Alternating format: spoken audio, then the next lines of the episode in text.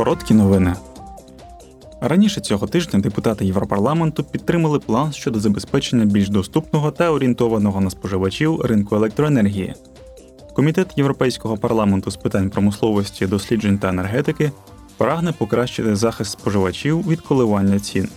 Євродепутати запропонували використовувати спеціальні контракти і довгострокові угоди про закупівлю, щоб сприяти інвестуванню в енергетику. Вони також виступили з проханням поліпшити захист вразливих домогосподарств, щоб запобігти відключенням електроенергії в їхніх оселях. Також цього тижня депутати Європарламенту від Комітету з питань промисловості, досліджень та енергетики ухвалили нові правила щодо забезпечення кіберстійкості. Єдиний комплекс вимог до кібербезпеки гарантуватиме, що всі товари з цифровими функціями в ЄС будуть безпечними в використанні та стійкими до кіберзагроз. За словами євродепутатів, оновлення системи безпеки також повинні встановлюватися автоматично, коли це технічно можливо. Нові правила поширюються, наприклад, на телефони та іграшки.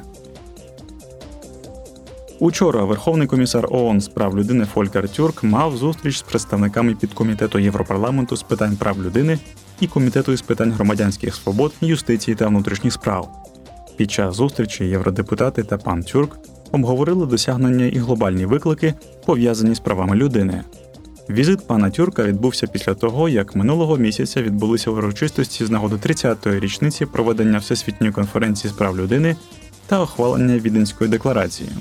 У грудні цього року відзначатиметься ще одна важлива подія 75-та річниця ухвалення загальної декларації прав людини.